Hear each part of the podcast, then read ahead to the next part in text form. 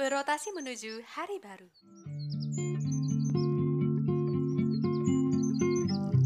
Sesaat lagi, kamu akan mendengarkan podcast Arunika. Selamat mendengarkan.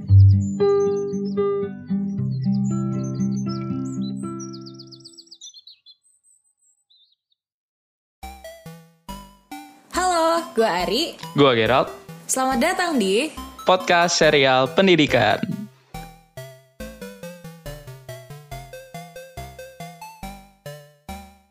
P S P. Halo Sobat P S P, Aih, apa kabar mantap. Semuanya? Halo Ger, apa kabar? Baik, Ger? baik, baik Niri. Apa kabar nih pendengar setiap P S P? Kayak udah Sem- uh, seminggu O S K M nih. O S K M ya udah? Iya nih, udah. Kemarin O S K M hari pertama gak sih? Bener banget. Lalu kayaknya ya. Gimana ya tuh, kayaknya O S K M online cuy, pertama kali kita. Makanya, di sejarah I T B ada O S K M online. Keren gitu. Juga ya, kayak uh, inilah kalian jadi saksi sejarah asik. Karena kayak mungkin bisa aja tahun depan udah offline lagi. Jadi bisa aja hmm. kayak kalian pertama dan only gitu, angkatan yang online Yoi. gitu. Ngomongin tentang O S K M nih, kan bisa dibilang O S K M tuh acara kaderisasi akbar atau acara akbar penerimaan mahasiswa baru lah. Terbesar, tergren, terter lah pokoknya di I T B ini. Sabi nih kalau misalkan kita bahas, mengupas, kan mungkin teman-teman belum tahu tuh kaderisasi itu apa sih kak? O S K M tuh ngapain sih kak? Kita coba kupas satu-satu buat sobat P S P gini, biar bisa makin pintar lah ya. Iya nggak Ger? Iya, biar makin pintar karena uh, tujuannya oh, iya. Pokoknya kalian abis dengerin podcast ini pasti harusnya nambah pintar lah gitu. Iya. Karena nah, hari itu. Ini tuh, oh, gimana? Gimana Ger? Kayak karena biar tujuannya makin pintar. Kita ada narasumber yang eh narasumber jangan deh teman bicara yang pinter banget. Yo, iya. Nah siapa tuh Ri, mau dikenalin nggak? Ya karena kita belum terlalu expert nih, jadi kita ada yang nemenin nih sekarang, yaitu Kak Zaki Farhan. Mangga Kak, eh, perkenalan diri dulu. Oke, halo semuanya. Halo. Kenalin, namaku Muhammad Zaki Farhan, bisa dipanggil Jack. Aku dari jurusan Teknik Tenaga Listrik angkatan dua ribu enam belas. Nah, uh, mungkin biar kredibel, ini aku cerita dikit uh, di O S K M aku udah ada track record apa aja. Jadi dulu aku jadi panitia lapangan, divisi mentor. Uh, terus tahun depannya aku di lapangan lagi, uh, jadi koordinator. Kemudian tahun depannya lagi uh, jadi masa kampus, enggak deng. Uh, sempat ikut juga bantu-bantu di materi metode O S K M gitu. Nah, sekarang hmm. mengawasi O S K M dari jauh lah, dari, dari jauh kemangkuan ya. S D M ya. Jadi pasti Kak Jack udah ngerti banget lah sama per O S K M-an, perkaderisasi di I T B gitu. Biar kredibel nih kita ngomonginnya, biar bisa terpercaya lah. Terpercaya. Gitu. Nah mungkin uh, sebelum kita terjun nih ke topik utama, Kak Jack bisa kasih paham kita dulu nggak sih ke sobat-sobat P S P dulu, kaderisasi itu apa sih? Kayaknya buat kebanyakan teman-teman eh sobat P S P ini masih asing dengan kata kaderisasi itu. Nah, benar banget tuh. Oke, okay. boleh boleh. Nah, jadi uh, ini uh, supaya apa ya, kita satu frame, mungkin aku coba ambil dari definisi ya. Kalau teman-teman mungkin ada yang belum akrab menggunakan pendefinisian diksi dalam ngebahas hal-hal, ya kita coba biasain aja. Uh, jadi sebenarnya kalau kita bahas kaderisasi gitu, pasti tiap orang punya definisinya pribadi ya masing-masing. Itu pasti dia punya bayangan gitu, kaderisasi itu apa sih gitu. Nah, cuman kalau misalkan kita coba cari gitu, kita coba ambil dari K B B I deh yang paling gampang ya, Kamus, Kamus Besar Bahasa Indonesia. Ternyata eh, definisi kaderisasi itu, nih eh, aku coba bacain ya. Kaderisasi itu eh, pengaderan. Eh, terus ya pengaderan itu kita cari lagi definisinya apa? Pengaderan itu adalah proses, cara, perbuatan mendidik atau membentuk seorang menjadi kader gitu. Jadi intinya pengaderan tuh proses bikin kader. Terus pertanyaan berikutnya, kader tuh apa gitu? Ternyata kader gitu kalau kita lihat di kamus itu uh, artinya adalah perwira atau bintara dalam ketentaraan. Waduh. Atau definisi Waduh. definisi lainnya adalah orang yang diharapkan jadi memegang peran penting dalam pemerintahan, partai dan sebagainya. Gitu. Jadi Uh, ternyata kalau dari definisi sebenarnya istilah kaderisasi itu agak sempit gitu bisa dibilang artinya, karena dia lebih refer ke proses pembentukan kader, di mana kadernya itu ternyata uh, apa ya, ada jabatannya gitu, ada jabatan spesifik yang dimaksud gitu dari istilah kader. Nah pertanyaan berikutnya gitu, apakah itu gitu definisi kaderisasi yang kita pakai di K M I T B? Gitu, menurutku bukan gitu, bukan. Nah, jadi uh, kalau yang kita pakai itu mungkin lebih cocok uh, kata pendidikan. Nah, ini ini hmm. dikit lagi, dikit lagi nih. Uh, kalau kita coba lihat dari K B B I lagi, pendidikan itu artinya proses pengubahan sikap dan tata laku seseorang atau kelompok orang dalam usaha mendewasakan manusia, gitu, melalui pengajaran, pelatihan, proses, cara perbuatan didik. Gitu. Jadi ini menarik nih, kalau pendidikan tuh ternyata dia artinya adalah proses untuk mendewasakan manusia, gitu. Kurang lebih ya. Nah itu kalau menurutku itu gitu yang menarik, definisi menarik. Yang kita pakai gitu. Mendewasakan manusia ya. Berarti kalau O S K M itu termasuk kaderisasi juga nggak sih kak? Termasuk kaderisasi, men- termasuk upaya mendewasakan manusia, manusia juga nggak? Gitu nggak? Nah ini sekarang kita masuk ke uh, O S K M ya. Konteksnya gitu. Mm-mm. Tadi kan uh, kalau pendidikan itu secara umum mendewasakan manusia. Nah sekarang pertanyaannya. Uh, kalau di kampus gitu, apakah kita mendewasakan manusianya seluas itu gitu? Kan enggak gitu. Jadi kalau di kampus tuh kan uh, mungkin definisi pendidikannya tuh jadi bisa dipersempit. Jadi bukan mendewasakan manusia tapi apa ya? Mendewasakan sarjana lah gitu, calon sarjana. Gitu. Jadi kayak uh, kalau misalkan tujuan universalnya untuk bikin manusia jadi manusia seutuhnya, tapi kalau tujuan pendidikan tinggi mungkin jadi sempit gitu. Jadi kita bisa koridor, uh, kasih koridor. Outputnya tuh adalah uh, membuat mahasiswa-mahasiswa ini jadi sarjana seutuhnya gitu. Nah O S K M uh, adalah tahap dari proses itu juga gitu. Jadi tahap untuk membantu kita semua tuh jadi seorang sarjana eventually gitu pada akhirnya. Makanya menurutku O S K M juga masuk gitu dalam definisi kaderisasi. Oh oke okay. Jadi untuk membentuk seorang sarjana tuh nggak cuman dari kita kuliah datang ke kelas dan nyatet nah. pelajaran ikut ujian gitu doang ya kak. Berarti maksudnya proses kaderisasi ini atau mendewasakan manusia ini juga ngebentuk kita sebagai seorang sarjana. Benar, gitu ya benar. Kak kalau yang aku tangkap. Betul. Gitu. Betul. Nah kalau ngomongin kaderisasi tuh apalagi di I T B kayaknya orang-orang tuh langsung apa ya identik sama yang ganggal lah pokoknya. Wah teriak-teriakin, agitasi dan segala macem. Apalagi kemarin sempet viral ya Gere di Twitter kayaknya. Waduh. Ada tentang yang gitu-gituan lah pokoknya mungkin teman-teman college udah pernah dengar. Uh-uh, yang fast-fastan gitu, gitu ya. Kalau kalian ngelihat di timeline-nya juga bah, banyak banget tuh pasti ngomongin kayak ginian. Kira-kira kalau ditinjau dari awal mulanya itu gimana sih kak? Bisa diceritain nggak? Mungkin dulu pas I T B pertama kali dibentuk proses kaderisasinya kayak gimana? Atau mungkin O S K M pertama kali itu dulu kayak gimana, Kak? Oke. Okay. Nah, ini uh, menarik ya case study-nya. Jadi, uh, mungkin tadi pertanyaan pertamanya kan uh, ada uh, case study kaderisasi yang uh, keras gitu ya, fisik, yeah. segala macam. Nah, itu pertama aku cuma aku mau ngasih uh, apa ya jawaban dulu bahwa kaderisasi yang seperti itu memang pernah ada gitu. Maksudnya aku tidak akan me, apa ya menghindari fakta itu gitu. Yeah. Maksudnya itu di satu titik mm-hmm. di sejarah kita tuh ada gitu ya. Cuman mm-hmm. sekarang pertanyaannya kok ada? Nah. Nah. Jadi kalau kita coba lihatnya di O S K M emang arsip yang terdokumentasi itu enggak terlalu jauh ya. Maksudnya enggak terlalu tua. Mm-hmm. Sebenarnya kan eh, apa namanya? Kemahasiswaan I T B kan sudah sudah umurnya panjang sebenarnya dari tahun, dari tahun sembilan belas dua puluhan tuh udah ada gitu. Walaupun dulu namanya bukan K M I T B, nama K M I T B baru sembilan puluh delapan. Cuman eh, kemahasiswaannya tuh udah lama gitu. Begitu pula O S K M-nya. Nah, cuman memang yang ketrace gitu dokumentasinya hanya sampai sejauh ini ya, yang ketemu tuh sampai sembilan puluhan awal. Jadi mungkin aku ngomongnya dari sana aja. Oke. Okay. Nah. Jadi kalau di tahun sembilan puluhan awal eh, O S K M-nya itu memang banyak eh, agenda-agenda yang melibatkan apa ya?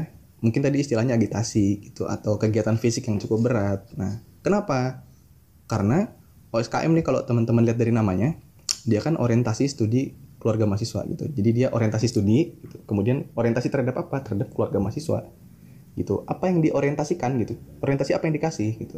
O S K M tuh berusaha ngasih uh, apa ya? Pandangan awal kepada mahasiswa baru tentang kemahasiswaan yang ideal tuh kayak gimana gitu. Nah itu itu itu. Uh, Poinnya itu. Nah mungkin di O S K M juga sudah sempat dibahas juga. Aku coba recall lagi.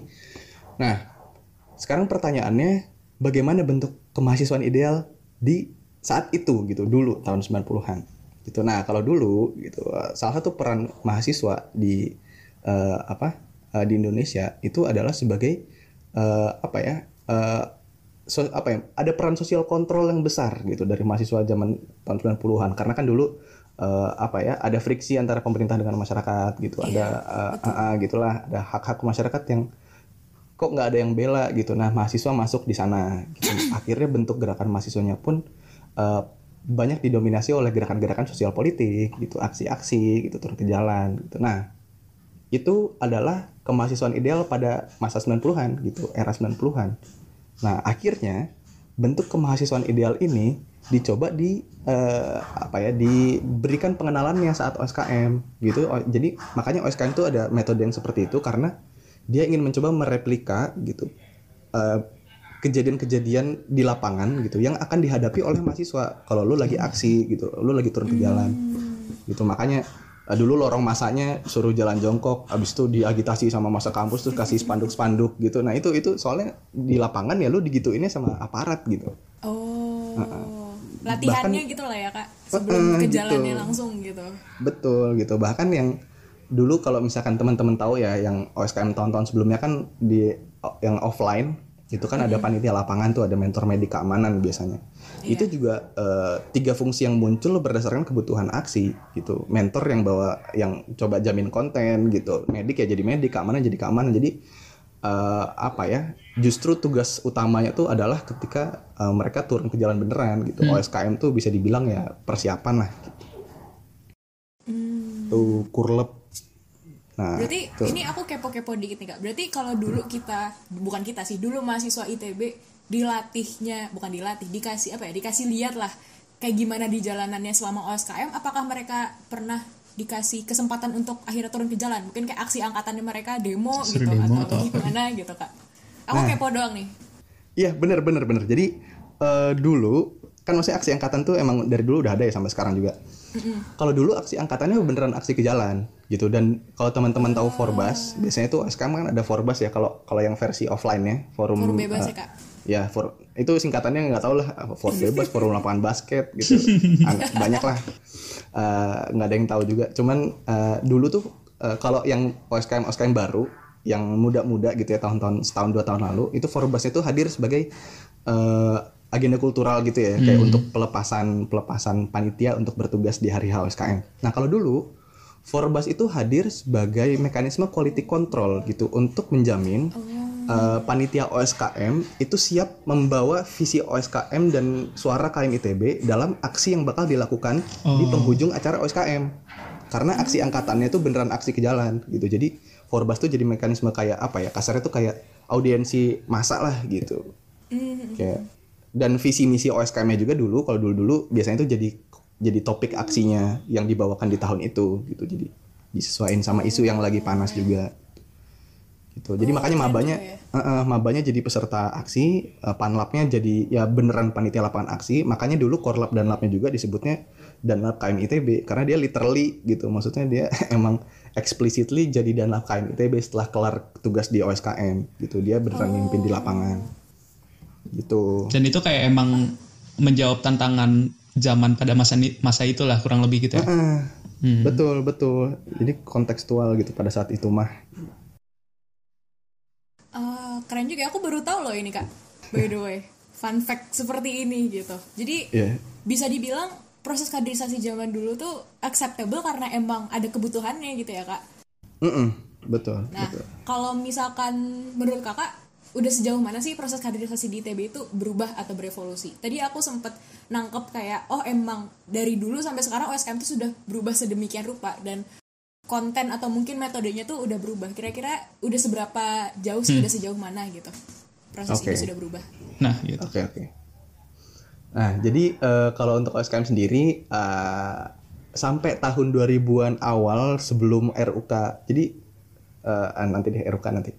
Pokoknya tahun dua ribuan awal, tahun dua ribu sampai dua ribu sepuluh gitu ya. Nah, itu O S K M-nya kalau aku lihat dari catatan sejarah memang masih agak bisa dibilang lembam lah. Gitu, maksudnya dia masih walaupun reformasinya udah kelar gitu, tapi peran mahasiswanya tuh belum banyak di-redefine lagi gitu, mm-hmm. karena memang permasalahan sosial politik tuh ya masih jadi masalah lah gitu, walaupun mm-hmm. tidak se-ekstrim era reformasi gitu. Jadi memang O S K M-nya juga masih agak lembam, masih agak seperti itu, tapi uh, dari pihak uh, rektoratnya gitu, dari pihak uh, kampus I T B-nya tuh sudah mulai memberikan batasan-batasan gitu. Jadi kayak mungkin uh, bapak-bapak dan ibu-ibu direktorat ini udah mulai ngelihat kalau uh, bentuk gerakannya itu udah perlu di redefine, nggak tahu juga ya. Itu itu aku husnuzon aja, prasangka baiknya.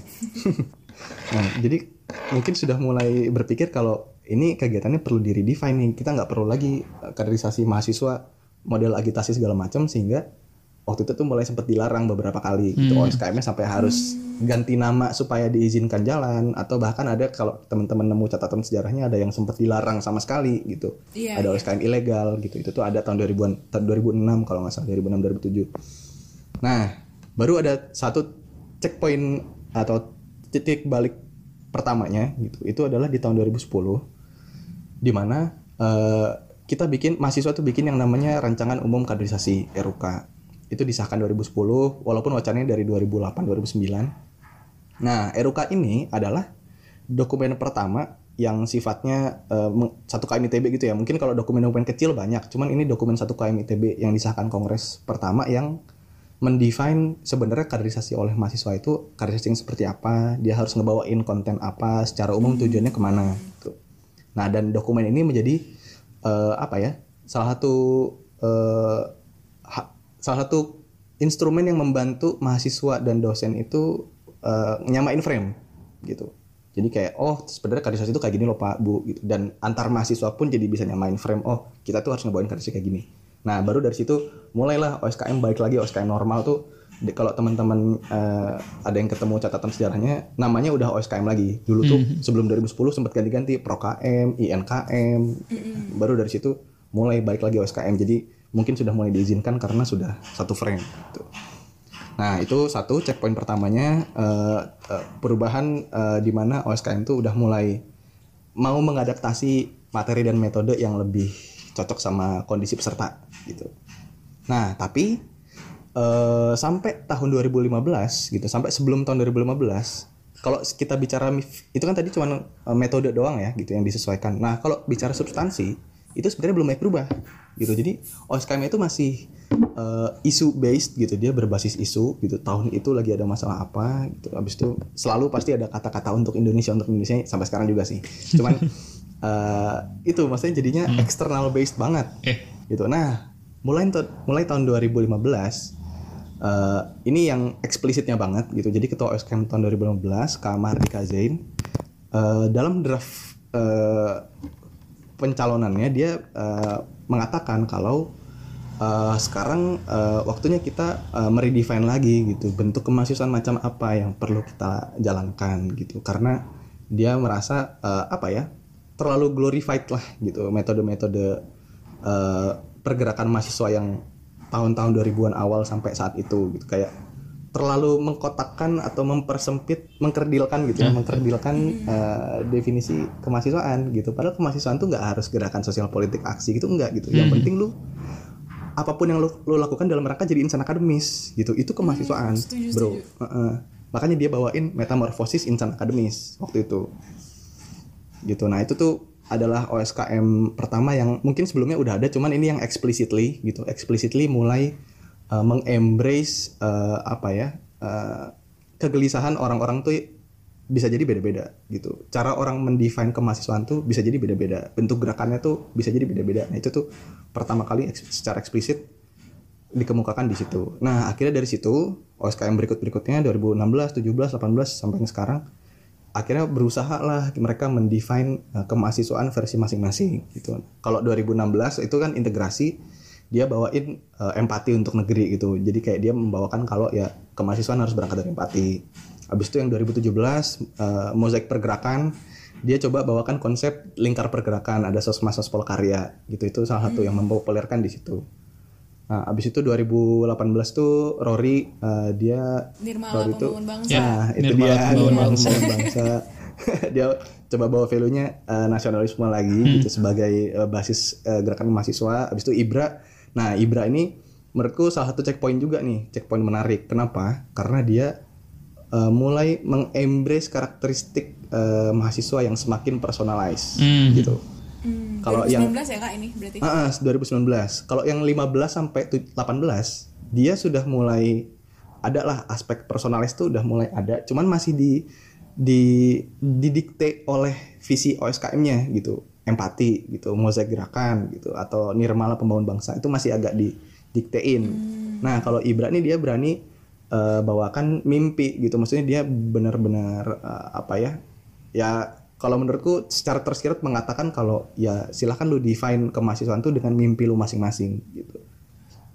Gitu jadi ada udah mulai agak personalize. Nah dan di tahun dua ribu dua puluh pun sekarang uh, kan peran dia mainnya apa uh, mendefinisikan peran gitu. Nah itu juga uh, apa namanya menurutku bentuk usaha untuk mengupgrade uh, kegelisahan yang dibawa di tahun lalu juga tuh menarik. Hmm, gitu jadi, jadi sekarang tuh kelihatan yeah. perbedaannya mm-hmm. banget lah ya Kak dari awal sembilan puluhan sampai sekarang gitu. Betul, betul. Betul. Ah, oke okay, oke. Okay. Nah, uh, sekarang nih uh, karena kita lagi ngomongin O S K M nih, karena emang benar-benar kita lagi di tengah-tengah O S K M nih sekarang. Betul. Mungkin buat sobat-sobat P S P yang masih maba nih masih looking forward untuk ikutan O S K M sebelum akhirnya masuk kuliah nih, sebelum akhirnya kita pusing kuliah online dan segala macam. Sebenarnya kalau definisi O S K M yang sekarang itu tuh apa sih? Karena tadi kan kakak mendefinisikan O S K M dari tahun ke tahun ya. Kalau sekarang sekarang, sekarang tahun ini tuh apa? Kira-kira? Oke, okay. Ini uh, kalau definisi uh, apa ya? Sebenarnya cukup mudah didefinisikan ya. Kayak kita ambil dari dari namanya aja tadi. Maksudnya itu tidak uh, stance-nya tidak berubah dari aku. O S K M akan selalu menjadi ajang untuk memberikan orientasi gitu terhadap bentuk kemahasiswaan di K M I T B. Gitu. Nah, konsekuensinya apa? Nah, ini mungkin yang bisa yang bakal lebih menjelaskan tuh konsekuensinya apa gitu. Kalau ada acara yang punya tanggung jawab untuk kenalin kemahasiswaan K M I T B. Nah, konsekuensinya satu, dia harus memperkenalkan identitas mahasiswa gitu. Dia harus kenalin bedanya siswa sama mahasiswa apa gitu. Mahasiswa tuh secara definisi apa, asalnya dari mana gitu. Habis itu perannya apa. Nah itu konsekuensi pertamanya, identitas mahasiswa. Kedua, dia jadi harus kenalin K M I T B gitu. Secara struktur terutama ya. Maksudnya kan ya kita kalau baru masuk belum ngerti nih isinya ada apa aja, gue bisa aktivitas di mana. Nah O S K M harus kenalin itu. Gitu makanya dikenalin nih uh, apa namanya bagannya, ada lembaga apa aja gitu. Lu bakal masuk tahun di tingkat berapa, kemudian lu bisa beraktivitas apa di sana gitu. Itu konsekuensi berikutnya. Nah, baru terakhir ini sebenarnya uh, konsekuensi tambahan gitu ya. Jadi kayak karena kita harus ngedidik uh, mahasiswa baru tentang identitas mahasiswa dan kita harus ngajarin tentang seluk-beluk K M I T B, maka kita harus mempersiapkan panitia yang punya kapasitas uh, setara materi yang dikasih atau lebih. Gitu. Nah, itu uh, konsekuensi tambahan yang ketiga adalah ya mendidik panitia uh, O S K M supaya punya kapasitas uh, sama atau lebih dari materi yang bakal dikasih itu. Hmm, gitu sebenarnya okay, okay. Tiga itu aja. Uh. Ah oke okay, oke. Okay. Nah uh, boleh di kira-kira boleh di recap lagi ya? Mungkin kita bakal tarik mundur dikit dulu. Boleh, boleh, boleh, O S K M itu dulu pertama kali diadakannya alasannya kenapa? Mungkin uh, pas O S K M-nya ya pas udah. Yeah. Tahun dua ribu enam dua ribu tujuh itu kali ya, bukan ketika dulu O S K M pas tahun sembilan puluhan pas dulu emang apa orientasinya itu masih ke arah sospol dan pergerakan mahasiswa yang seperti itu. Mungkin O S K M yang udah apa ya diperbarui gitu ya, kenapa masih hmm. dilanjutin gitu berarti ya. Mm-mm, betul. Nah uh, kenapa masih dilanjutin uh, ini uh, kalau misalkan teman-teman ngeh, ini buat pendengar ya mungkin kalau uh, Arya Magera tuh udah ngeh lah. Cuman mungkin untuk pendengar, kalau misalkan teman-teman nggak, uh, teman-teman harusnya notice uh, apa ya, bahwa perubahan yang terjadi di O S K M itu adalah apa ya, fitrah gitu. Maksudnya emang O S K M tuh supposed to be apa ya, changing over time gitu. Maksudnya dia memang sudah seharusnya berubah seiring hmm. waktu gitu. Betul. Bukan karena apa ya, maksudnya perubahan di O S K M itu terjadi bukan karena kita nggak ngerti O S K M yang lama gitu, justru karena kita ngerti maka kita jadi berubah. Nah ini mungkin poin menarik hmm. untuk menjawab pertanyaan tadi kenapa O S K M ada terus, karena gitu ini ini kalau teman-teman yang belum nggak nih, maksudnya aku coba eksplisitkan gitu. uh, O S K M punya tanggung jawab untuk mendefine kemahasiswaan ideal dari generasi ke generasi hmm. gitu. Jadi uh, dulu oke okay, kita paham jelas gitu tahun sembilan puluhan uh, kemahasiswaan ideal adalah kemahasiswaan yang bisa memperjuangkan uh, kepentingan rakyat melalui gerakan sosial politik. Gitu. Nah, sekarang pertanyaannya uh, mahasiswa harus ngapain gitu tahun ini? Yeah. Gitu. Tahun ini harus ngapain? Atau mungkin pas dua ribuan awal gitu setelah pasca reformasi mahasiswa harus ngapain? Gitu. Nah itu gunanya O S K M itu adalah mendefine hal tersebut, karena ya oke okay lah, mungkin kalau nggak ada O S K M ada orang-orang yang muncul ngedefine, cuman uh, definisi-definisi itu mungkin hanya jadi definisi yang scattered gitu, terpecah-pecah gitu. Mungkin setiap kelompok, setiap individu punya definisi sendiri gitu. Kita tidak bisa uh, membangun gerakan yang kolektif gitu. Kita nggak bisa bikin apa ya satu pemahaman standar yang selevel. Nah tapi O S K M tuh hadir untuk menjawab kebutuhan tersebut gitu, supaya setiap tahun tuh selalu ada yang punya uh, definisi. Oke, periode ini kita harus jadi mahasiswa kayak gimana? Kita harus uh, mewujudkan kemahasiswaan macam apa? Gitu, dan kita hmm. harus ngeset standar minimum tuh kita harus punya kapasitas apa gitu untuk mencapai itu. Karena kan O S K M itu ya dia uh, inisiasi kan. Yeah. Harus apa yang harus diinisiasi di O S K M. Okay. Itu uh. makanya ya setiap generasi jadi penting gitu, dan itu ya maksudnya siapa tuh teman-teman ada yang pengen jadi panitia O S K M gitu ya, uh, ingin uh, mendaki tangga karir O S K M, mungkin nanti uh, ada yang jadi ketuanya lah, salah satu yang dengar di sini. Uh, mungkin nanti uh, bakal jadi kayak Kajek ke depannya gitu ya, aktif banget di K M I T B. Jadi mungkin, mungkin. apa narasu uh, pembicara podcast lagi tiga tahun kemudian gitu ya. Yeah. Iya. Nah, ya. Siapa tahu loh, siapa tahu loh.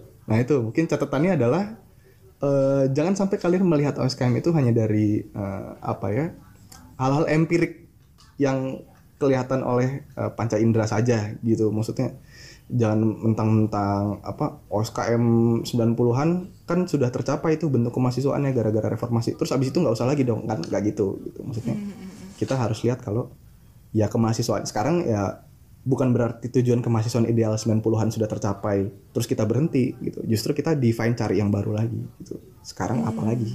What's next? What's next? Gitu. Maka dari itu O S K M itu akan selalu relevan lah ya buat ke depan-ke depannya, enggak cuman kemarin, enggak cuman hari ini, tapi hmm. tahun-tahun ke depannya nanti bakal selalu relevan. Betul. Gitu, Pak. Betul, nah, supposed to be ya. Yeah. Kalau misalnya enggak relevan nih, uh-uh, kalau misalnya enggak relevan nih, nah ini kalian harus hadir, kalian semua harus hadir sebagai mekanisme kontrol gitu, entah dimanapun posisi kalian. Kalau lu jadi peserta ya kasih feedback, lu jadi panitia ya lu eksekusi dengan baik, apalagi kalau lu jadi ketua ya lu bikin visi yang benar gitu. Supaya kedepannya O S K M itu selalu kayak upgrade lah, dari tahun ke tahun tuh selalu ada yang baru dan ada yang baik gitu. Nah ini nanti sobat-sobat P S P nih mungkin tahun depan udah kayak sekarang nah. udah kayak wah gue harus jadi ketua O S K M tahun depan gitu. Mulai dari sekarang guys, nggak ada salahnya kita mulai dari sekarang. Gitu.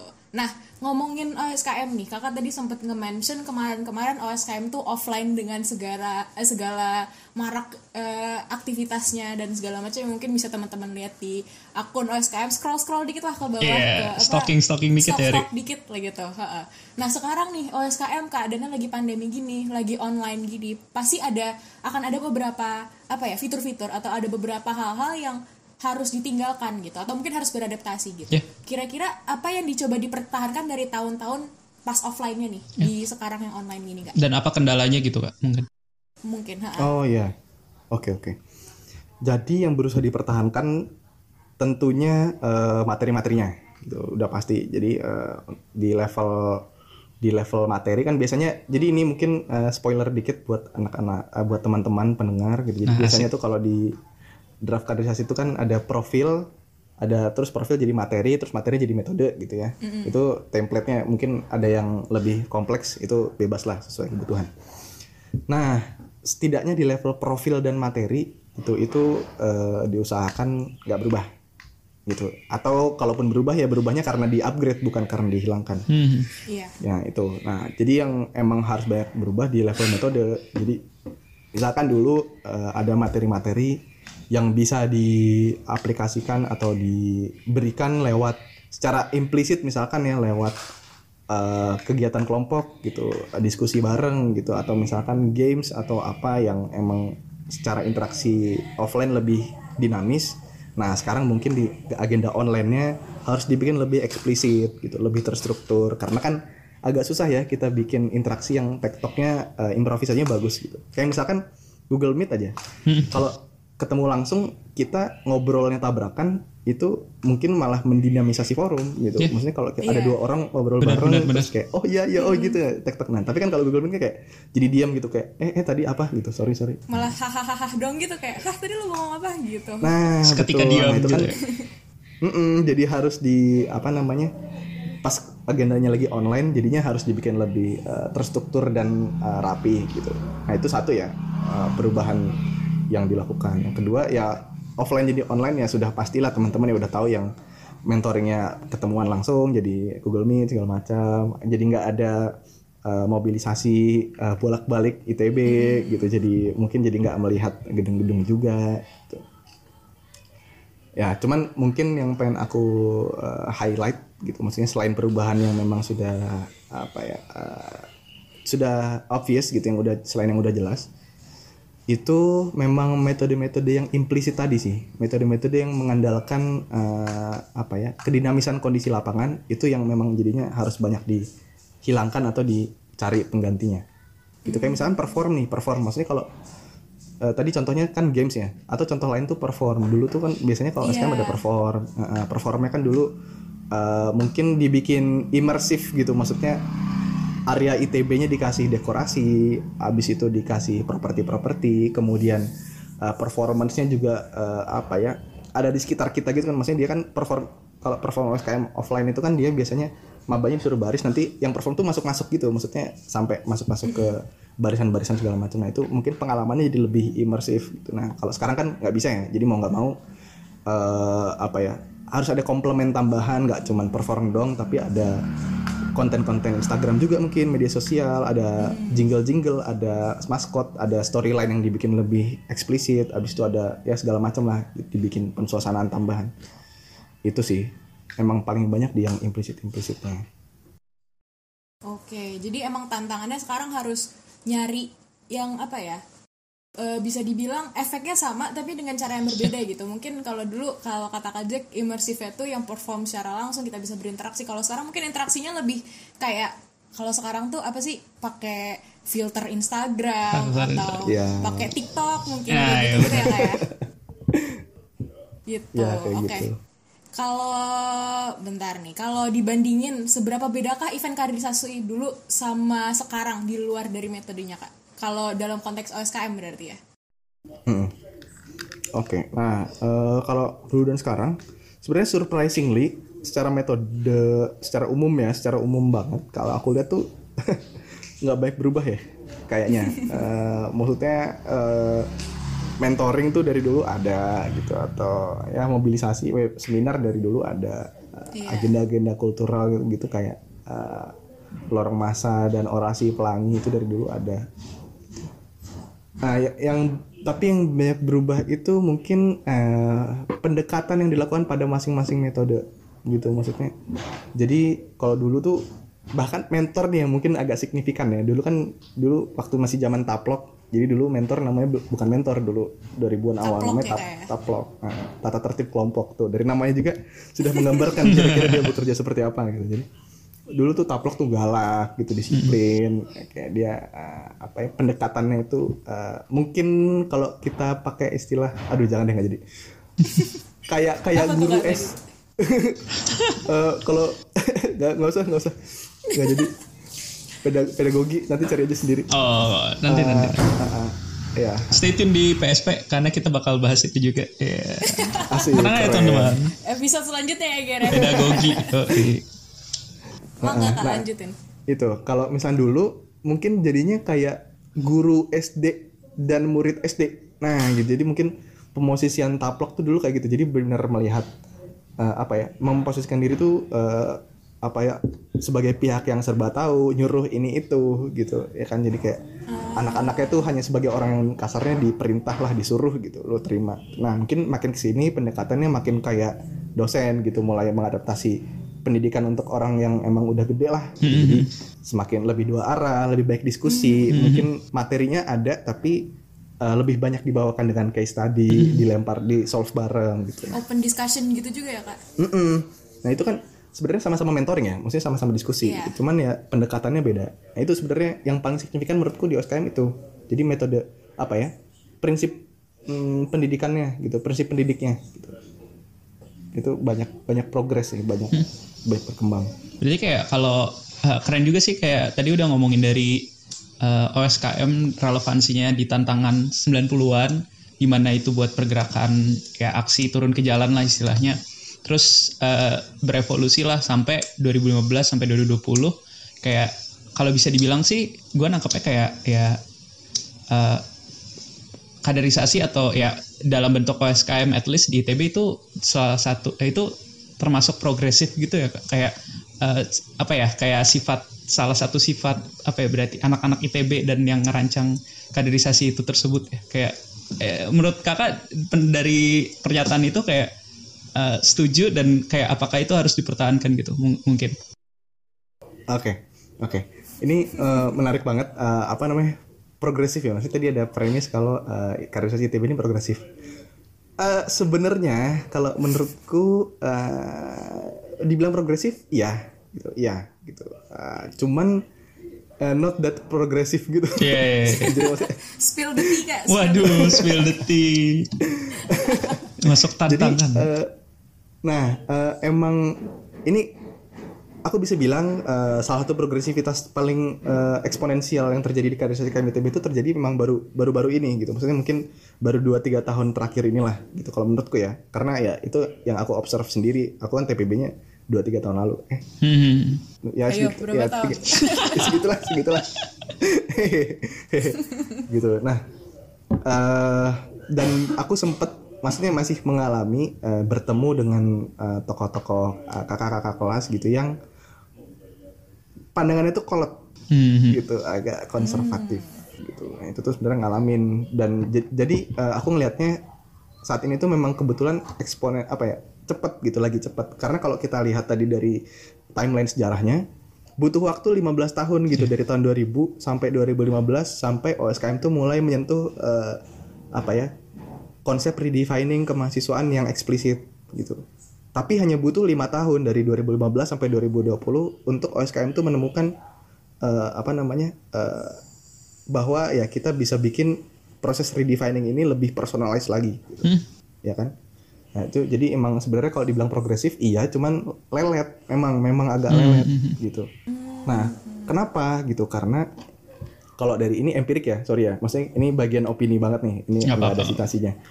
Nah, uh, anak-anak I T B itu uh, aku nggak tahu ya, secara keilmuan memang seperti itu atau bawaan warisan budaya, cuman memang tipikalnya tuh apa ya, sen Mam, senang dan memang mampu dalam membahas hal-hal di level abstraksi, di level yang why-nya gitu, kenapa, okay. kenapanya gitu. Nah, proses bertanya kenapa gitu, maksudnya menggali uh, alasan dari suatu acara seperti O S K M itu tuh menuntut uh, orang yang terlibat dalam diskusinya tuh harus belajar latar belakang O S K M, dia harus paham uh, apa ya, alasan-alasan kenapa peristiwa-peristiwa dalam sejarah itu terjadi. Nah, dan seringkali pemahaman terhadap hal-hal tersebut kalau masih levelnya elemen eh, apa ya? Masih levelnya dasar, maksudnya kayak misalnya aku baru belajar nih eh, tentang O S K M dan basic-basicnya dan eh, kenapa-kenapanya kejadian sejarah dulu terjadi. Itu tuh cenderung bikin eh, seseorang tuh jadi roman apa ya, punya romantisme berlebihan gitu. Jadi kayak hmm. kayak merasa kalau wah anjir ternyata metode zaman dulu tuh keren ya gitu. Oh ternyata outputnya bisa gini ya. Nah, sehingga bisa jadi nih kalau misalkan dia tidak mengembangkan pemikiran dia gitu, hmm. tidak ngebuka cakrawalanya dengan pandangan baru, nggak di, nggak ditabrakan dengan gagasan lain, akhirnya membentuk orang yang ya, konservatif gitu. Maksudnya kayak membentuk orang yang kurang kurang bisa progresif, kayak oh ini kita harus gini, kita harus gitu gitu. Kalau aku tuh ngelihatnya uh, sebenarnya di I T B tuh masih ada orang-orang seperti itu, terutama ya waktu zaman aku T P B dulu sampai ya, sampai tingkat dua gitu. Nah, sekarang nggak tahu nih, sekarang emang anak-anaknya open minded atau emang jarang baca sejarah. Nah, hmm. aku nggak tahu ya, aku nggak nggak nggak nggak pernah ngecek. Cuman uh, menurutku cenderung lebih bisa uh, menabrakan gagasan-gagasan yang tua dengan kondisi-kondisi yang aktual. Gitu sebenarnya itu maksudnya yang bikin apa ya? Progresivitasnya I T B itu seperti itu gitu. Hmm. Not as good as you think, tapi lagi emang lagi agak cepat akhir-akhir ini gitu.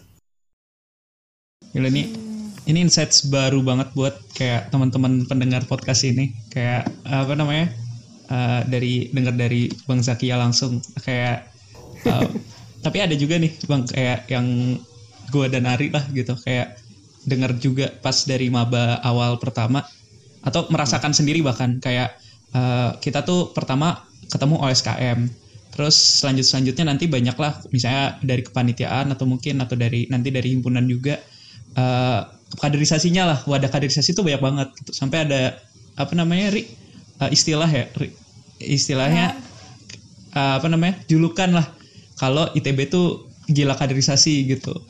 Nah kayak kalau dengan julukan itu tuh Bang, kayak lihat dari sejarahnya juga mungkin uh, setuju atau enggak dan kayak tanggapannya gitu deh mungkin. Apakah itu benar nggak sih? Atau kayak ya udahlah benar gitu? hmm, uh, ini sebenarnya ada ada kutipan sejarah menarik lagi, cuman aku tuh nggak hafal eksak kata-katanya. Jadi dulu uh, sebenarnya sempat ada kayak apa ya? Bukan cerita rakyat juga ya, apa ya? Uh, anekdot kalau uh, in, di Indonesia tuh kad, uh, kaderisasi yang bagus tuh ada tiga. Uh, tapi aku lupa yang pertama apa, pokoknya salah satunya uh, tentara gitu, T N I. Nah terus yang ketiga tuh I T B gitu. Aku lupa satunya, satunya apa ya? Baru dengar gitu aku. Ada ya, jadi aku pernah dengar gitu. Aduh, tapi lupa nih, nanti coba cek. Partai kayaknya. Partai deh kayaknya. Gue lupa. Uh-huh. Eh jangan didengar. Waduh, jangan diberkerut. Nanti di di pip aja, di pip aja. Eh, di pip. Oke. Santai-santai. Ya kalau nggak salah tuh itu partai, partai terus uh, tentara terus I T B gitu. Nanti kalau mau quote eksaknya tanya presiden deh. Kayak dia banyak okay. lah kutipannya. Kayak gitu, jadi maksudnya uh, apa ya? Jadi ada ada ada anekdot sejarah yang memang memvalidasi kalau I T B itu kaderisasinya bagus gitu ya. Maksudnya kalau kalau dibilang gila mungkin nggak tahu ya. Cuma uh. bagus lah gitu. Kalau bagus tuh iya gitu. Pernah. Nah. Kenapa gitu? Maksudnya kenapa bagus dan mungkin kenapa sampai sekarang pun kaderisasi itu masih jadi concern besar di I T B. Kalau menurutku uh, itu tadi ya uh, berangkat dari premis bahwa anak-anak I T B itu punya potensi, maksudnya ada bakatnya gitu. Kalau ngebahas hal abstraksi atau yang levelnya tuh uh, kenapa gagasan gitu, kenapa kenapa itu tuh emang ada bakatnya, maksudnya bisa gitu. Secara kapasitas tuh mampu dan secara uh, apa ya? atmosfer kemahasiswaannya tuh mendukung untuk kita ngebahas hal tersebut gitu. Kita tuh selalu hmm. diajak untuk uh, mengupas permasalahan sampai root cause gitu di uh, lingkungan kemahasiswaan, dan mungkin di beberapa jurusan pun dituntut seperti itu juga ya gitu dalam uh, kegiatan-kegiatan akademiknya gitu. Sehingga uh, kaderisasi yang memang uh, kegiatan, maksudnya kaderisasi itu kan nggak instan ya hmm. uh, efeknya yeah. gitu maksudnya. Apalagi yang uh, kontennya pengembangan karakter. Kita Misalkan, misalkan nih, misalkan kita coba ambil studi kasus uh, pendidikan, kita bagi dua. Satu pendidikan yang uh, hard skill gitu, uh, benar-benar bahas uh, skill-skill atau pengetahuan yang bisa applicable. Satu lagi soft skill gitu. Nah, uh, kaderisasi itu kan lebih banyak ke soft skill mungkin ya, dan itu tidak instan. Tapi uh, untuk bisa menjalankan kaderisasi yang seperti itu, gitu, seseorang tuh harus tahu why-nya gitu, kenapa-kenapanya gitu. Nah, dan I T B tuh aku lihat anak-anaknya dan budayanya juga tuh kuat gitu untuk mendukung terwujudnya orang-orang yang paham gitu. Apa pentingnya gue bikin kaderisasi yang capaian-capaian itu tidak instan? Apa hmm. pentingnya gue bikin kaderisasi yang mendidik karakter yang ba- belum tentu gue lihat hasilnya setelah kaderisasi gue beres gitu. Nah, itu mungkin itu yang bikin eh, kaderisasi I T B itu selalu terjaga eh, ininya gitu. Apa concern orang kesana tuh selalu terjaga karena orang tuh ngerti itu kenapa itu penting. Gitu. Nah mungkin aku juga ngasih sedikit pandangan dari perspektifku gitu ya, kenapa itu penting. Ini uh, aduh O S K M ini udah ada bahasan insan akademis belum ya? Belum kayaknya deh. Harusnya cuman, udah. Tipik lah kak, kita kasih tahu. Boleh lah boleh. Recap aja recap. Kayaknya udah deh. Uh, uh.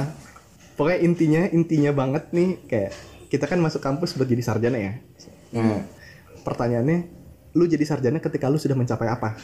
Nah hmm. itu tuh dari sisi prodi gitu, itu terdefinisi lewat yang namanya student outcome gitu. Teman-teman bisa cari sendiri prodi kalian yang kalian kejar student outcome-nya apa, itu ada kompetensi A B C D E. Nah kemudian dari sisi uh, undang-undang gitu, dasar negara dasar negara lagi eh, pokoknya itulah dari dari dokumen dasar level negara lah gitu ya. Uh, ada juga gitu ternyata pendefinisian sarjana gitu yang disadur di, dikutip dari uh, definisi pendidikan tinggi gitu, tujuan bahwa penj- tujuan pendidikan tinggi itu mencetak uh, uh, mahasiswa dengan karakteristik adalah A B C D E gitu.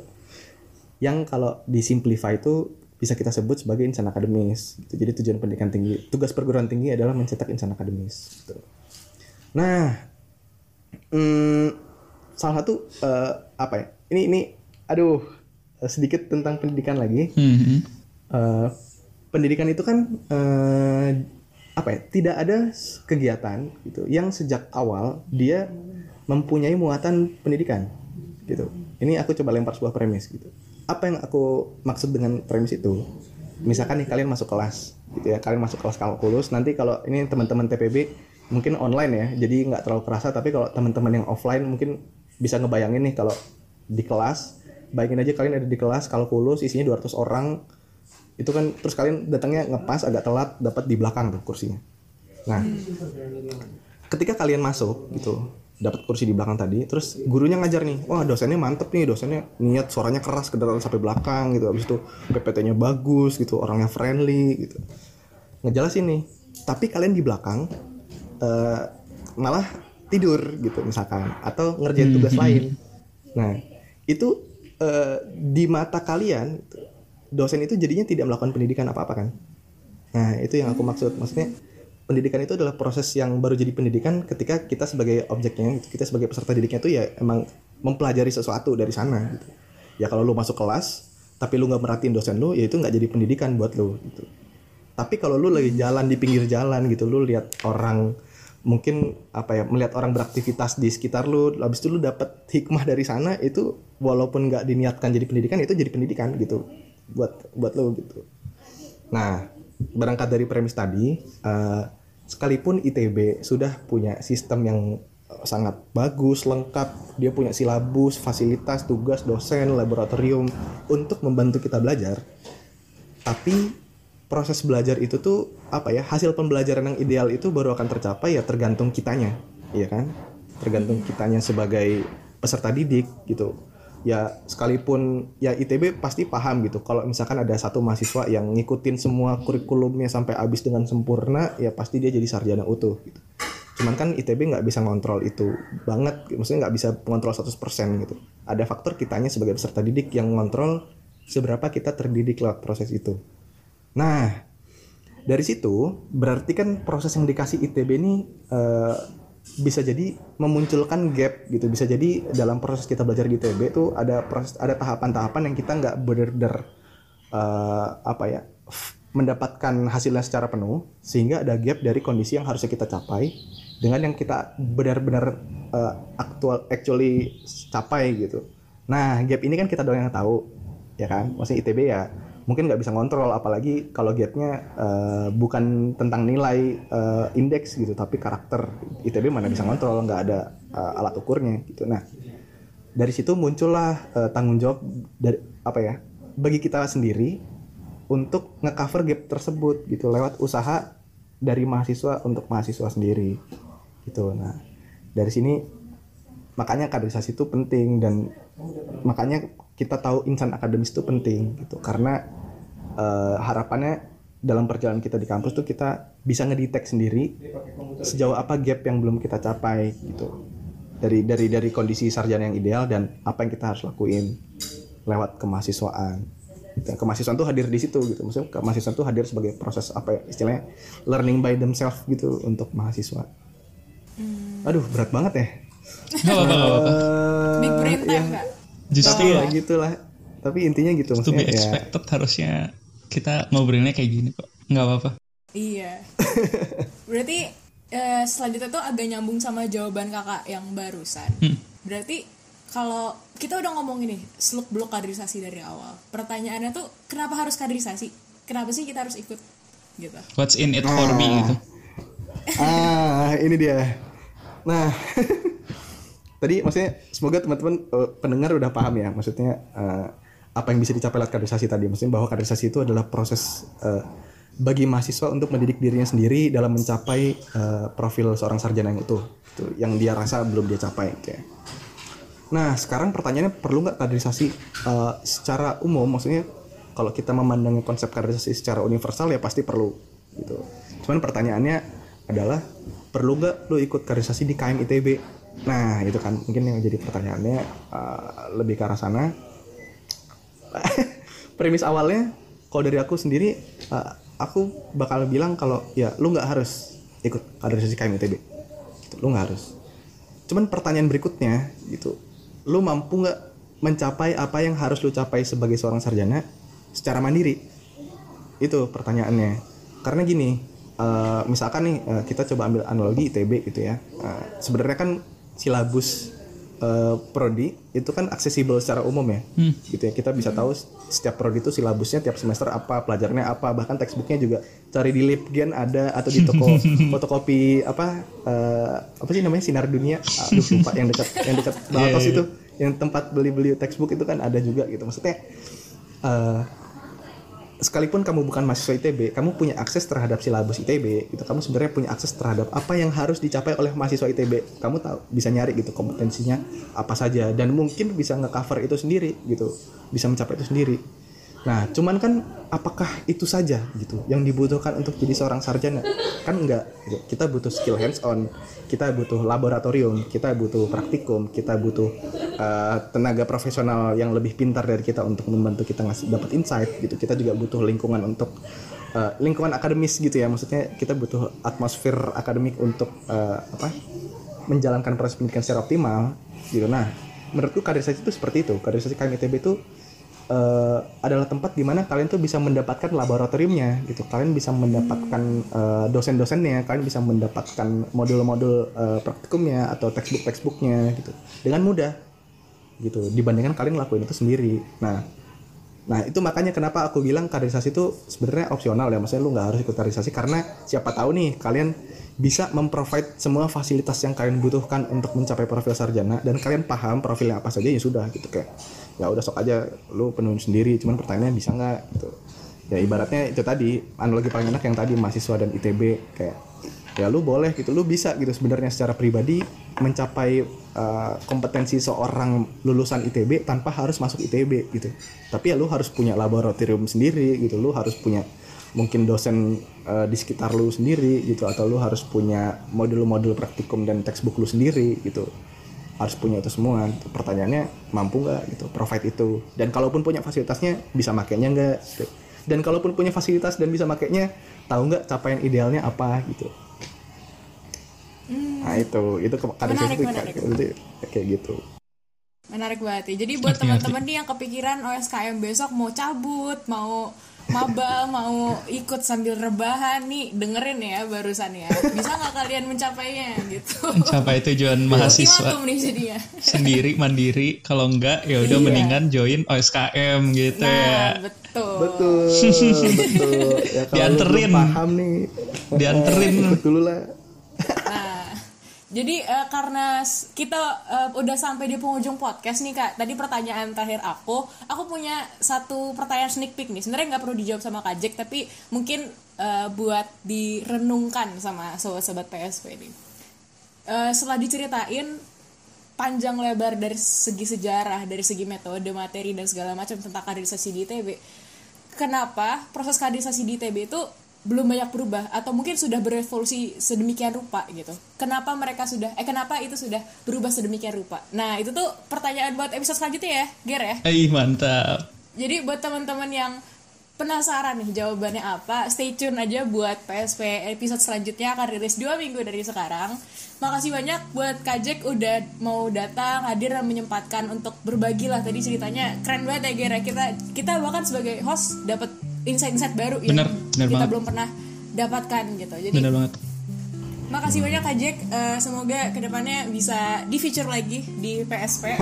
Semoga kalau episode-nya ada yang relate ya sama Kak Jack ya. Tenang aja, tenang aja. Tuh. Episode jadi, Jack uh, benar. Kenapa? Episode Jack buat Kak Jack. Episode khusus Jack, mungkin julid sama Kak Jack. Julid Jack. Sama itu. Nah, uh, jadi terima kasih banyak buat teman-teman sudah dengerin P S P sampai akhir. Gue Ari, gue Gerald. Sampai jumpa di episode selanjutnya. Dah, stay tune di P S P.